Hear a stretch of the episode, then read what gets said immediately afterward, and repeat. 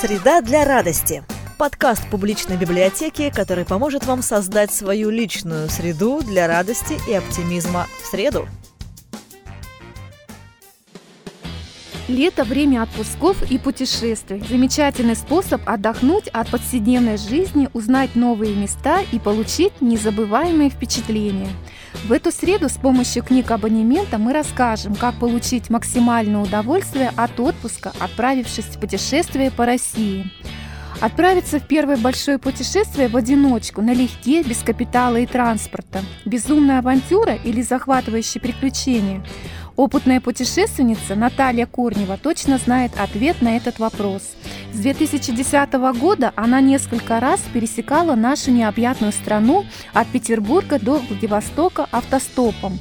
Она доказала, что для того, чтобы путешествие стало незабываемым, совсем не обязательно тратить на него много денег, ведь самое ценное – это новые яркие впечатления. Преодолев долгий путь с рюкзаком за плечами и без копейки в кармане, она смогла увидеть настоящую Россию во всех красках. Наталья Корнева проехала автостопом десятки тысяч километров. Она рассказывает о том, как ловить машину, что взять с собой и какие места посмотреть.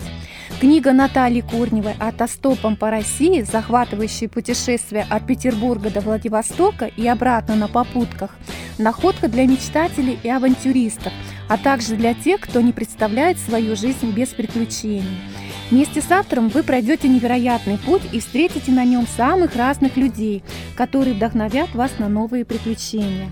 В книге очень ярко отражены все эмоции и переживания, которые чувствует путешественник в разные моменты пути.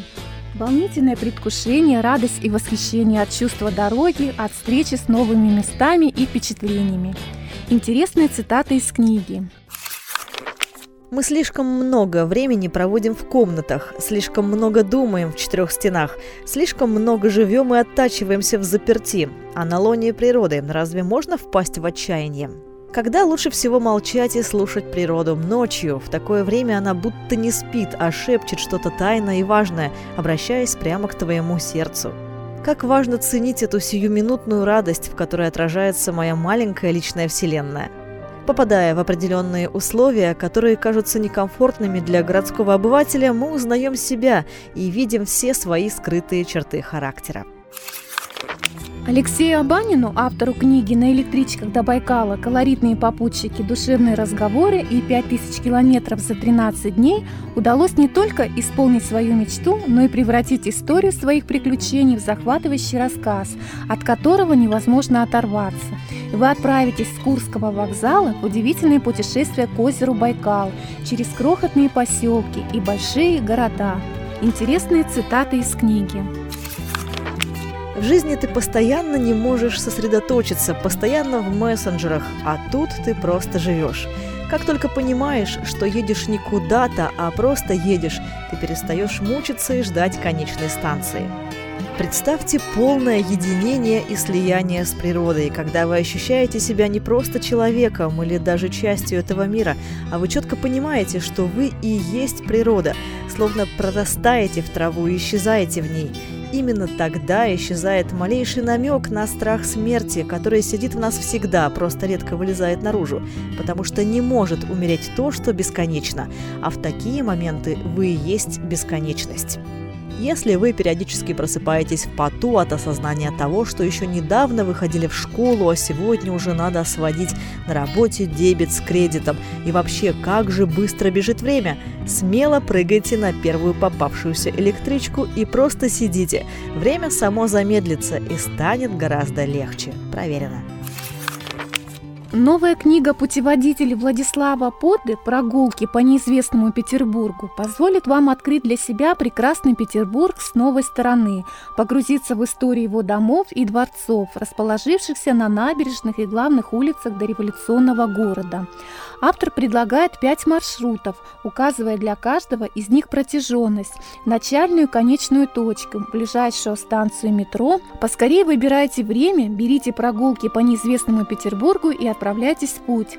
Вы сможете узнать, в честь чего построили храм Спас на Крови и почему его строительство затянулось на 24 года, в каких домах жили герои романа Федора Достоевского «Преступление и наказание», где и как зарождалась империя Карла Фаберже и почему она так быстро угасла, что стало с русскими Рокфеллерами, братьями Нобель, где находилось их товарищество нефтяного производства? И многое-многое другое. Интересные факты из книги. Каждый, кто прибывает в Санкт-Петербург на поезде из Москвы, первым делом видит здание огромной гостиницы «Октябрьская». Это сегодня здесь центр города, а в XVIII веке на этом месте располагался слоновий двор, где содержались экзотические животные, подаренные императрице Екатерине II персидским султаном. Домик Петра I не является самым старинным сооружением в городе, как обычно рассказывают экскурсоводы. Самые древние жители города – это сфинксы на набережной Невы перед Академией художеств. Они датируются XIV веком до нашей эры и были найдены при раскопках храма фараона Амитхотепа III в Фивах и перевезены в Санкт-Петербург в 1832 году. Поцелуев мост, небольшой мостик через реку Мойку, давно облюбовали парочки, но на самом деле за его красивым названием не кроется ничего романтического. В 1790 году рядом с переправой находился трактир «Поцелуй», который принадлежал купцу Третьей гильдии Никифору Васильевичу Поцелуеву, в честь которого и назвали этот мост. Читайте, путешествуйте со страницами книг абонемента и будьте счастливы!